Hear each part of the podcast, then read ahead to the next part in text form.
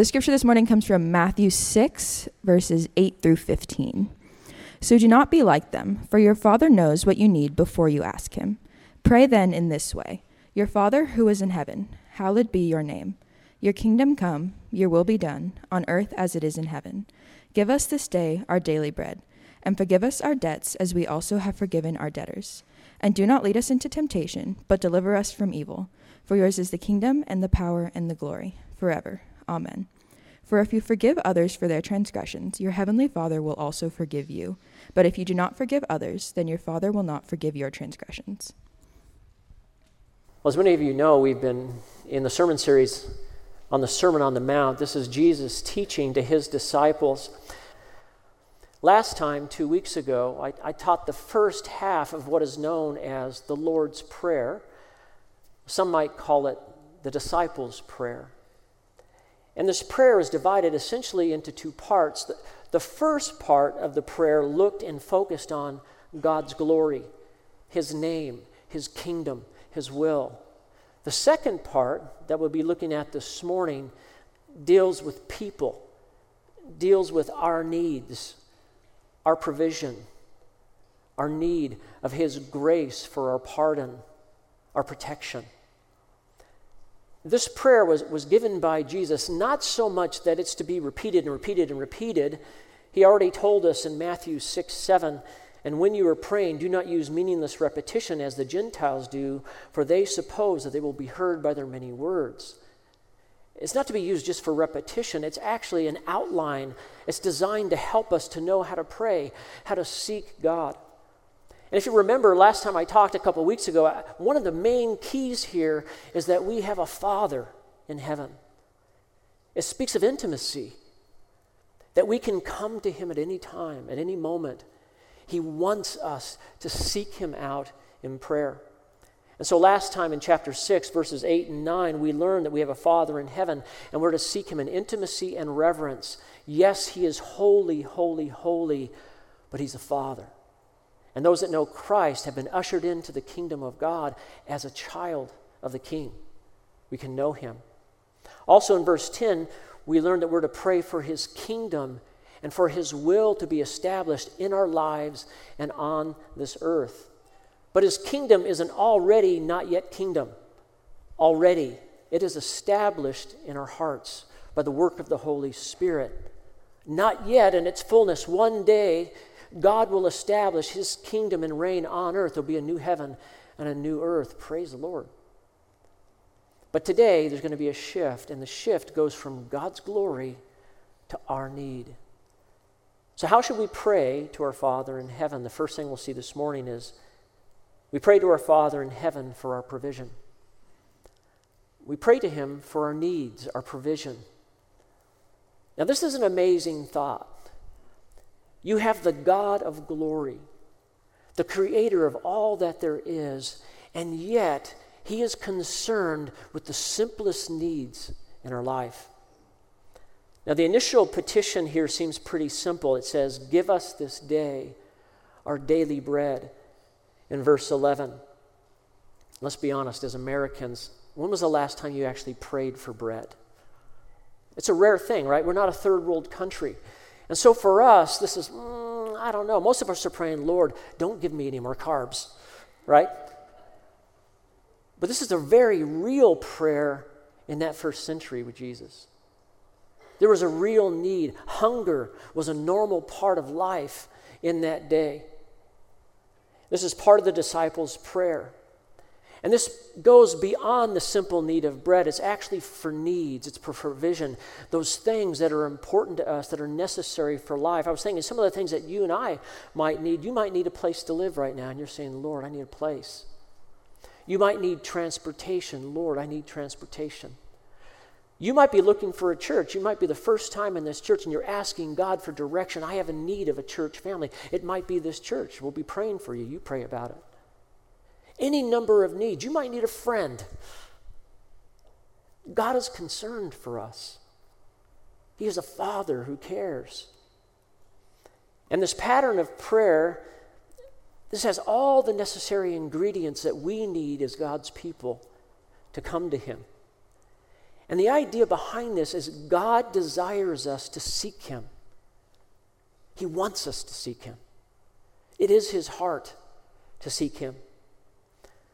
But we have to have some thoughtful application. When, when you look right there where it says, Give us this day our daily bread, it could be translated as, Give us this day our bread for tomorrow. There's a future aspect in that word daily. And it carries on this idea is, Lord, I not only need what I need today, but Lord, would you carry it on into the future as well?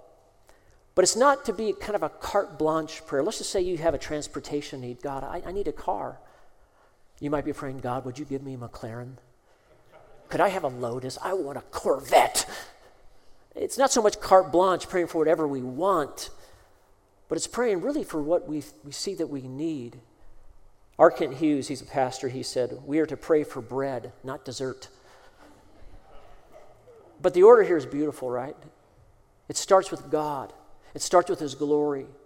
And then he shifts, he shifts over and he begins to look at at our needs. And what's more basic than bread? That was the staple back then, the thing that people really needed. And again, that's such a beautiful thought. You have the creator of the galaxies, you have the God of wonder, and he looks at the very basic things of life for us, and he cares. And he's calling us to say, we can go to him. And so the heart of this prayer is he wants us to seek him daily.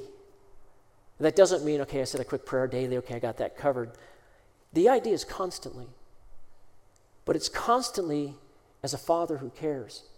A.B. Simpson, he's a pastor theologian. He said this He said, So many of us tend to think that God, as our Father, gives us the great gift of grace in one great lump sum. And that having received it, we're just to go on living on it. But that would be very dangerous for us. If God just gave us all of his glorious gifts of grace in one lump sum, we would be in danger of enjoying the gift and forgetting about God. For though we cannot understand it, God likes us to speak to him.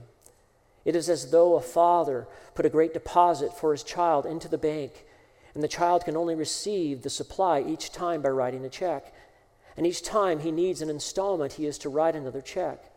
And that is how God deals with his children. He does not give us what we need all at once. He gives it to us in installments. It's true. He gives us just enough, doesn't it? And then we say, Lord, I, am in need again. And, and He wants us to constantly come back to Him. It's, it's a relational aspect of knowing God, and it's an important part. Now, you understand that, that God already understands what your needs are, He's all knowing. And Jesus already spoke about that in Matthew chapter 6, verse 8. He says, So do not be like them, for your Father knows what you need before you ask Him. But right here, He's saying, But I want you to come to me anyway. You need to come to me. Now, this prayer reveals that God's children are to be dependent on Him. We are to recognize that, that we can't do it on our own. It's an important part of the Christian life. And it could be praying for big things, it could be praying for the most simplest things in life. We're to recognize our great need of our Father in heaven. And it reminds me of a parable that Jesus told in Luke chapter 11.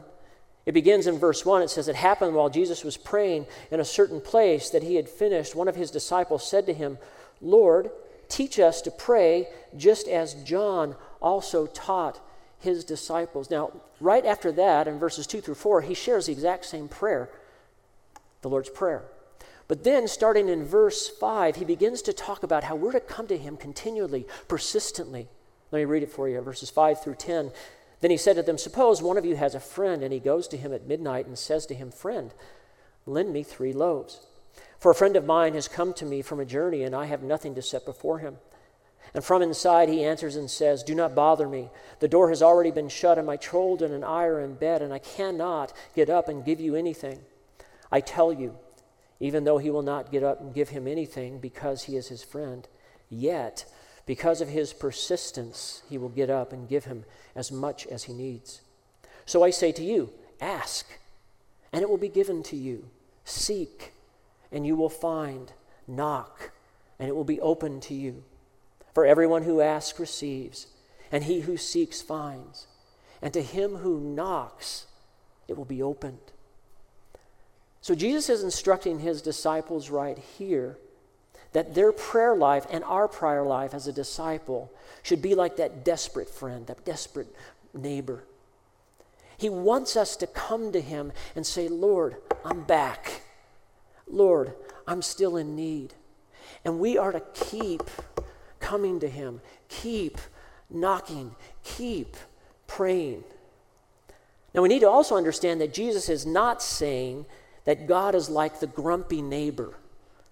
God is not grumpy. This is known as a lesser to the greater argument. Jesus is contrasting the neighbor's grumpiness and resistance with our Heavenly Father's goodness and His readiness to provide what we need. God wants us to be persistent. God desires us to keep coming. This is why Jesus emphasizes it in 9 and 10. So I say to you, ask, and it will be given to you. Seek, and you will find. Knock, and it will be opened to you. For everyone who asks receives, and he who, who receives seeks, finds, and he who knocks, it will be opened. It's keep asking, keep knocking, keep seeking. That's the idea.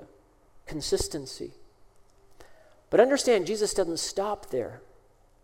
He actually intensifies it. He again gives a lesser to a greater argument. And he wants us to think about a God who cares. And so, in verses 11, 11 to 13, he says this Now suppose that one of you fathers is asked by his son for a fish. He will not give him a snake instead of a fish, will he? Or if he asks for an egg, he will not give him a scorpion, will he?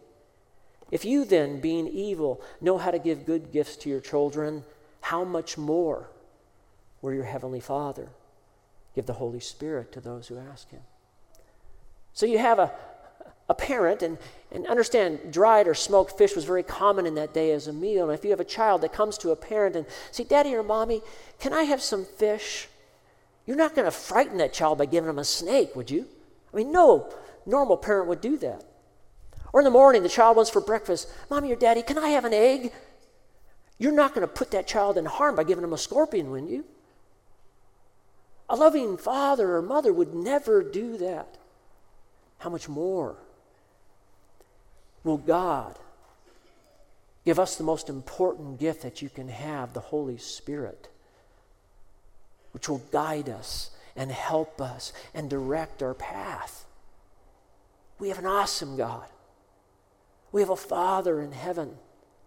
And Jesus is pressing us to understand keep coming, keep knocking, keep seeking. He wants to provide good gifts to his children. Have you ever noticed that how generous God is?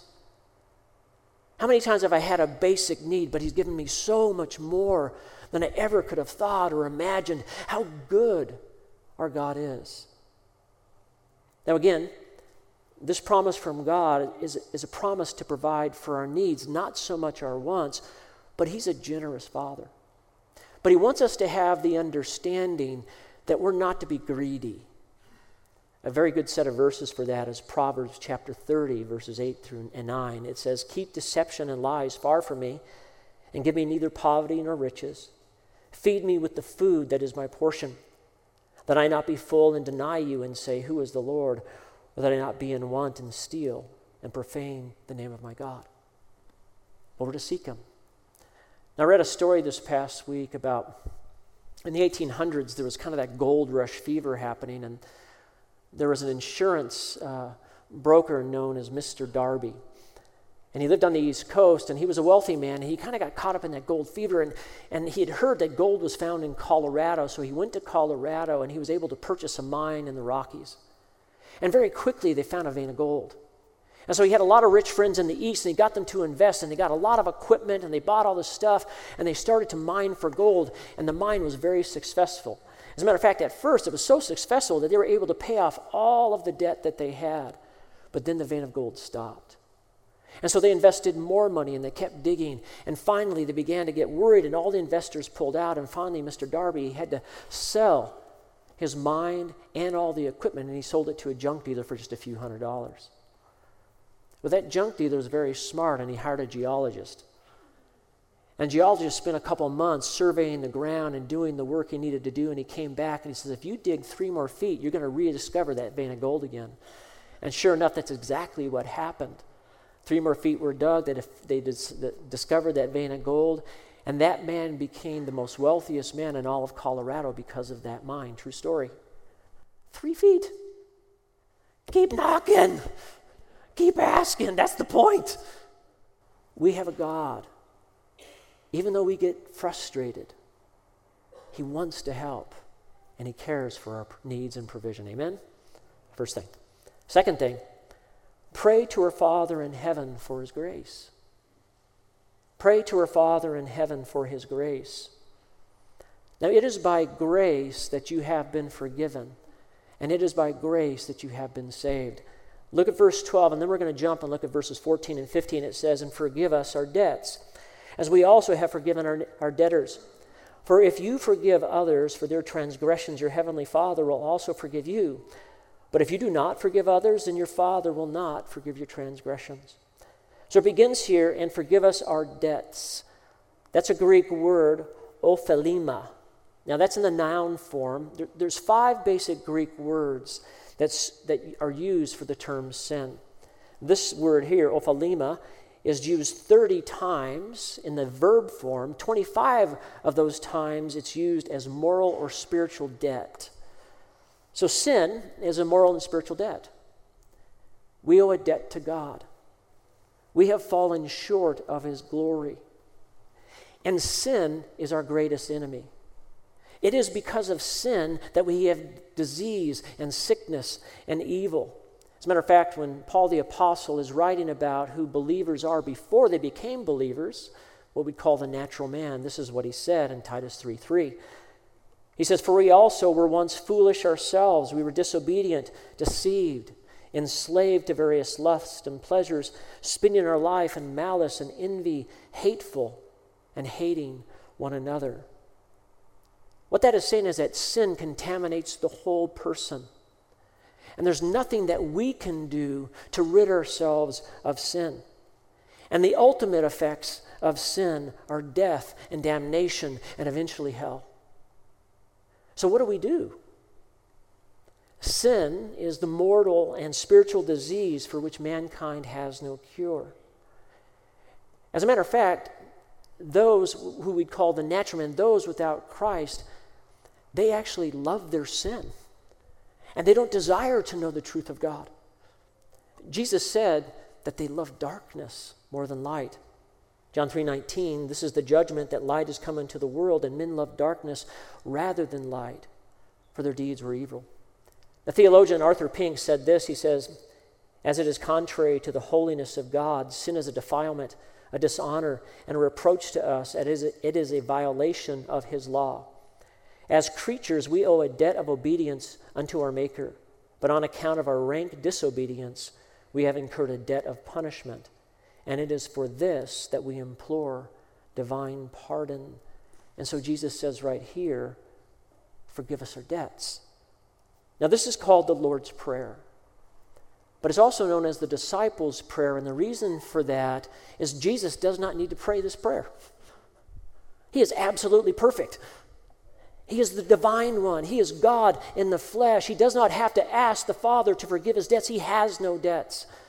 He is the Lamb of God who takes away the sin of the world. But he's calling us to pray that prayer.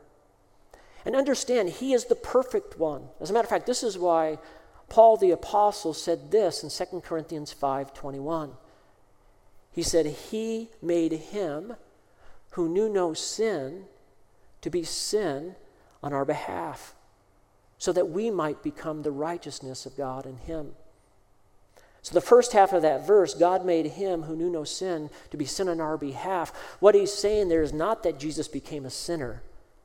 Because, because of Jesus' perfect life and perfection, he became the perfect substitute. And on the cross, he could pay for our sins and receive the total wrath of God. He took our sin upon himself on the cross. But it doesn't stop there.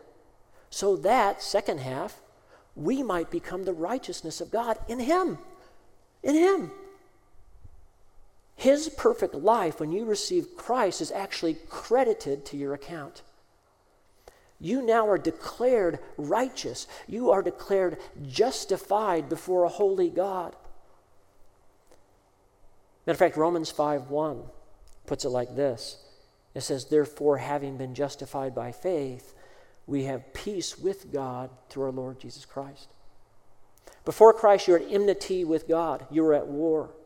Because of Christ, peace has been established. That is the beauty of the gospel. That is the gospel message. As Christians, we are no longer under judgment. We have been declared righteous, justified, just as if you've never sinned. Beautiful. And no one, and I mean no one, can bring a condemnation against you. This is why Paul said in Romans 8 33 and 34, Who will bring a charge against God's elect? God is the one who justifies. Who is the one who condemns? Christ Jesus is he who died, yes, rather was raised, and who's at the right hand of God, who also intercedes for us. We stand positionally forgiven, justified, declared clean, spotless. However in that, relationally, you need to ask forgiveness every day. Relationally, we break our relationship, if you are, our fellowship with God constantly. Why? Because we live in this body. We have sinful flesh. And so, this prayer is asking us to pray regularly, daily, constantly for Him to forgive our debts, our sins. And then He adds on to that a qualification. Look at the second half of verse 12. He says, And forgive us our debts as we also have forgiven our debtors. And then he wants to emphasize the point, really bring it with a punch. Look at verses 14 and 15. He says, For if you forgive others for their transgression, your heavenly Father will also forgive you. But if you do not forgive others, then your Father will not forgive your transgressions. Whoa. I mean, what do we do with that? Any of you a little nervous right now? Does he mean that if we don't forgive someone, God won't forgive us and we won't be saved? You're waiting for my answer, right? No. Again, it is by the grace of God that we're saved. There is no work, no religious deed that you can do. It is unmerited favor, God's grace that saves us. But what Jesus is saying here, because we are saved, because that change has taken place, because He has given us the gift of the Holy Spirit, there is a transformation within us, a change that takes place. Now we want to forgive, and we are enabled to forgive because of the work of the Spirit. That's what He's saying. The proof of our faith is the fact that we have a desire to be like our Lord and to forgive others now, this reminds me of the parable that Jesus said of the two debtors. Now, the parable began with Peter, and he, Peter always asks these real pointed questions. In Matthew 18 21 and 23, Peter came and said to Jesus, Lord, how often shall my brother sin against me and I forgive him? Up to seven times? And Jesus said to him, I do not say to you up to seven times, but up to 77 times. For this reason, the kingdom of heaven may be compared to a king who wished to settle accounts with his slaves. So the Lord says, Hey, Peter, no, not seven times. Seven times 70 means infinite. It means whenever you're, somebody hurts you and you need to forgive them, you need to forgive them. And then he goes into this parable, and most of us know this parable. There's a king, he wants to settle debts, and, and one of his servants comes to him, and this servant owes him a tremendous amount of money. He owes him 10,000 talents. Now, a talent is worth 15 years worth of wages, one talent. Okay, 10,000 talents. Guys, in our day and age, you're talking billions. It's so much that we could never pay it back. He could never pay it back. And so the king says, I'm going to throw you into jail. I'm going to throw your family into jail until that debt is paid. And this man falls to his knees and he begs the Lord, Forgive me. I'll pay the debt. Just give me more time. And it says that the king has compassion on him. And he totally doesn't only say, Yeah, you can pay me back, he actually forgives his debt completely. Total grace unmerited favor. What amazing kindness. But that man wasn't changed. And he literally leaves the king's presence, goes out, finds one of his servants, his slaves, and he grabs him by the neck and he starts shaking him. He says, You pay you what you owe me. The man owed him a hundred denarii. It's about three months' wages. And his slave says, Please give me time. And he says, No way. And he throws the guy in jail. And so the king hears about it. And this is what happens in verse 34 of chapter 18 says, And his Lord, moved with anger, handed him over to the torturers until he should repay all that was owed him. That wicked servant had not been changed by the great gift of God. And then Jesus turns to his disciples in verse 35 and says, My heavenly Father will also do the same to you if each one of you does not forgive his brother from your heart. Do you understand how much you've been forgiven? Do you feel the weight of your sin before an all holy God? He should not have forgiven you. I deserve judgment. You deserve judgment. But instead, through Jesus Christ, He has given great, abundant grace freely. And if you have received Christ, you should be changed. There should be nothing holding you back. If you're saying, I would never forgive them, watch it. What is that in your heart? Do you even understand what God has done for you? That's what he's saying. Do you know the breadth and the depth of the love of God for you in Christ? You're that person with 10,000 talents. And if you have been offended by someone else, they're the one that has like a oh, hundred denarii. He's calling us to forgive. We're to be like Him. Now, forgiveness and reconciliation, they go hand in hand. Ephesians 2 8 and 9 says, For by grace you have been saved through faith, but this is not of yourselves. It is the gift of God, not as a result of works, so that no one can boast. But our response is to be one of repentance and faith. And both go together. Salvation is not universal. Only those who repent and receive God's gracious offer of forgiveness through Christ, atoning sacrifice, will be reconciled to Him.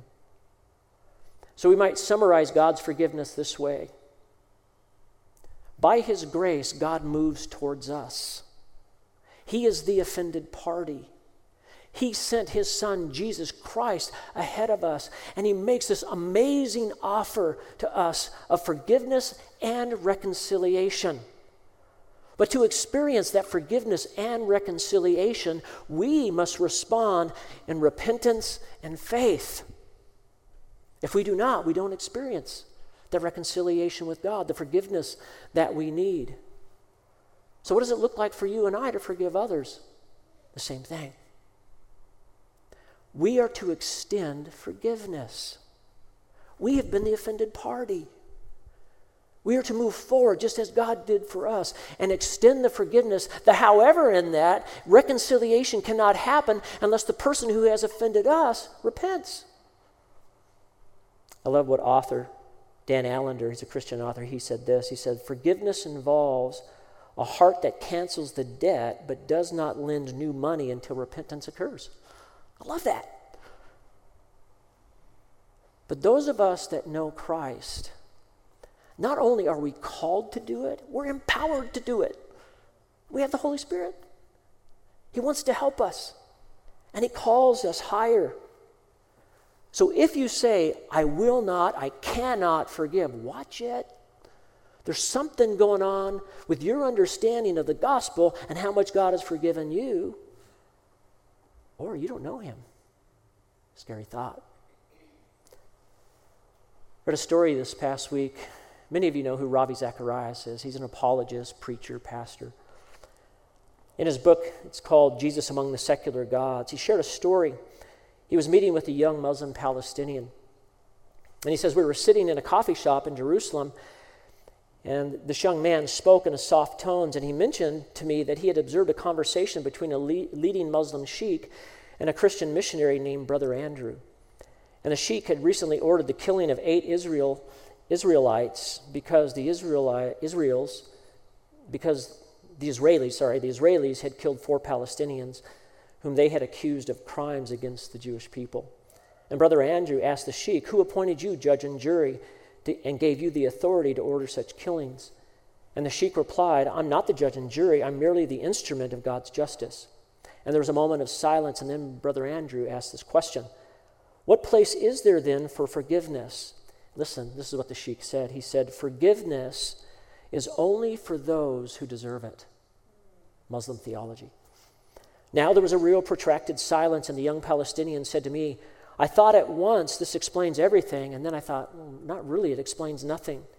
If forgiveness is merited, then it is not really forgiveness, is it? And then he said, I saw two completely different worldviews at work, both with a common starting point of God. But they both have radically different views. And then this young man stopped and said, Grace is real and it's needed, isn't it? Yes, it is. Are you grateful for the grace of God? Do you understand? You were that person with 10,000 talents of sins against God, and yet He wiped them away, swept them clean. So when we pray, we first pray for our provision, but we also pray for God's grace. Third thing pray for our Father in heaven for protection. Pray for our Father in heaven for protection. God is a God who loves us and also a God who protects his people. Verse 13 says, And do not lead us into temptation, but deliver us from evil. For yours is the kingdom and the power and the glory forever. Amen. Well, he starts off with, Do not lead us into temptation, but deliver us from evil. And that Greek word for temptation is peirasmos. And it basically has two main meanings. First, it can mean testing or trials, but it can also mean temptation. And the same word can be used dif- depending on the context for both. The word for evil is poneros, and it means the devil. So the proper way this should probably read, and maybe some of your Bibles say this, and do not lead us into temptation, but deliver us from the evil one. I think there's probably a better rendering of the way that the actual Greek language is. Now, that word peirasmos for either trials or temptation, the best place to find that used both ways is in the book of James. James chapter 1, verses 2 and 3 says, Consider it all joy, brethren, when you encounter various trials, peirasmos, knowing that the testing of your faith it produces endurance. Now, it's obvious that what James is speaking about there is that this is a testing or a trial from God to those who are his children as a means of growing us up, as a means of his grace to mature us, to change us. We are called to rejoice in that kind of peirasmos. But later on in the chapter, James speaks about another kind of peirasmos, and that is temptation, and this is not from God. James 1 13 and 14, he says, Let no one say when he is tempted that I'm being tempted by God. For God cannot be tempted by evil, and he himself does not tempt anyone, but each one of you is tempted when he's carried away and enticed by his own lust. So we're not to rejoice in that kind of peirasmos, temptation. And it's not a temptation from God, it's either temptation from our own flesh, from the world, or from the devil. And we're to, we're to try to fight that. And so he says, in another place, in James 4 7, he speaks of the assaults that we receive from the devil. And this is what he says James 4 7 Submit therefore to God, resist the devil, and he will flee from you. So, the temptation referred to in the Lord's Prayer is not the testing peirasmos that comes from God to strengthen our faith, nor is it primarily the temptation that comes to us from our own sinful flesh or from a sinful world. The temptation that he's talking about is directly from the enemy of our souls, the devil. This is why in verse 13 of Matthew 6, he's saying, Deliver us from the evil one. That's what he's talking about there. Now, we're to pray for protection. We're to ask God to help us in our time of need. And particularly when it comes to temptation, we know that the scripture is very clear that God will make a way of escape for us. 1 Corinthians 10:13 says, "No temptation has overtaken you such as common to man. God is faithful; he will not allow us to be tempted beyond what we're able, but with temptation will provide a way of escape also so that you will be able to endure it." And then in verse 14 he says, "Therefore, my beloved, flee from idolatry. Now, no matter the temptation, whether it's of the flesh, whether it's from the world or the devil, he's going to make a way of escape. But how we fight matters. Idolatry is a sin of pride, it's a sin of the flesh, but also it's a sin of the world. And he's saying, flee it. Now, Paul also says that we're to flee youthful lusts in 2 Timothy 2.22, and in 1 Corinthians 6.18, we're to flee immorality. So the two main ways that we fight temptation, particularly of the flesh and of the world, is to run. But it's different when it comes to fighting the devil's schemes. Again, James 4 7, he says, Submit therefore to God. Resist the devil, and he will flee from you. Do you see the difference? We are to submit and resist. So, what does it mean to re- submit? To submit to God is to surrender our will to His will and to obey His word. We are submitting to the truth of God. We're acknowledging that He has the rightful throne in our life, and we submit to the truth of what He teaches us in His all holy word. So, what does it mean to resist? We resist the enemy of our souls by fighting with the Word of God. Prayer and the Word, they go hand in hand. They are the main weapons of our defense and offense. Now, understand the devil's schemes. He does not want us to win. Psalm 119:11 says, "Your word have I treasured in my heart that I may not sin against you." And the three ways the devil attacks is primarily this. One, he's a deceiver, he's a liar, deceit. And he lies to you why? Because he wants you to doubt. Second thing. He wants to cause you to doubt your own salvation. He wants you to, to doubt the, the effectiveness of the cross. He wants you to doubt everything so that, third thing, you become discouraged.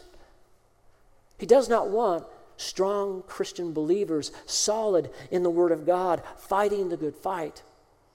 And we learn the best way to fight in Ephesians 6. We are to put on the armor of God. Ephesians 6 is Paul's, if you will, prescription for fighting the good fight. And it begins in verses 10 and 11 with finally be strong in the Lord and the strength of his might. And then verse 11, put on the full armor of God so that you will be able to stand firm against the schemes of the devil. Now, I, am not going to go through this whole thing and read all the verses, but I want to show you how important the Word of God is in the fight against the devil. In verse 14, he's, we are to gird our loins with truth. That is preparation for battle. We begin with the Word of God. When you're preparing to stand against temptation and against the schemes of the devil, asking God for protection, it's prayer and it is the Word of God. Then we put on the breastplate of righteousness. That's Christ's righteousness. We shod our feet with the gospel. That is, we stand in the truth of the gospel. We have the helmet of salvation, I mean, the shield of faith. It extinguishes the attacks of the devil. We stand in faith. We have the helmet of salvation, which guards our minds with truth. That's the assurance of our salvation. And then we have the sword of the Spirit. Again, that's the Word of God. He banks the armor of God with the Word of God. Do you see it? And then he goes right into prayer in verse 18. And he says, with all prayer and petition, pray at all times, and with this view, be on alert with all perseverance and petition for all the saints. Prayer and the Word, guys. Submit to God. Resist the devil, and he will flee from you. That is the way we fight as Christians. We meditate, we know the Word of God, we take it in, and we pray diligently for God's protection and help. Now, I want to give you a little warning. There's something floating around out there, and it's pretty prevalent right now in our culture, and it's called mindfulness. That's Buddhism repackaged for secular culture. The military has bought into this, and now they're training their soldiers on mindfulness. Also, it's been brought into education, mindfulness, and it is the exact opposite of Christianity. It is to devoid your mind of all thought, meditation, and believing that you have the power within that you can access. Totally opposite of Christian faith. Warning if you hear mindfulness, run! It's not of the Lord. The Christian faith is taking in the Word of God, memorizing the Word of God knowing the Word of God, meditating on the Word of God, and prayer. That's the Christian faith. And so you and I are to fight. That's how our Lord fought. He had three temptations. of the world, the flesh, and the devil. And how did he fight?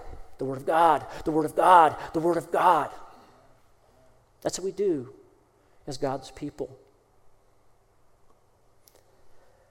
Understand, we are more than conquerors in Christ.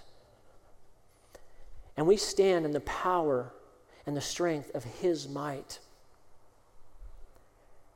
And although God is a judge to those that don't know Him, to us, He is a Father.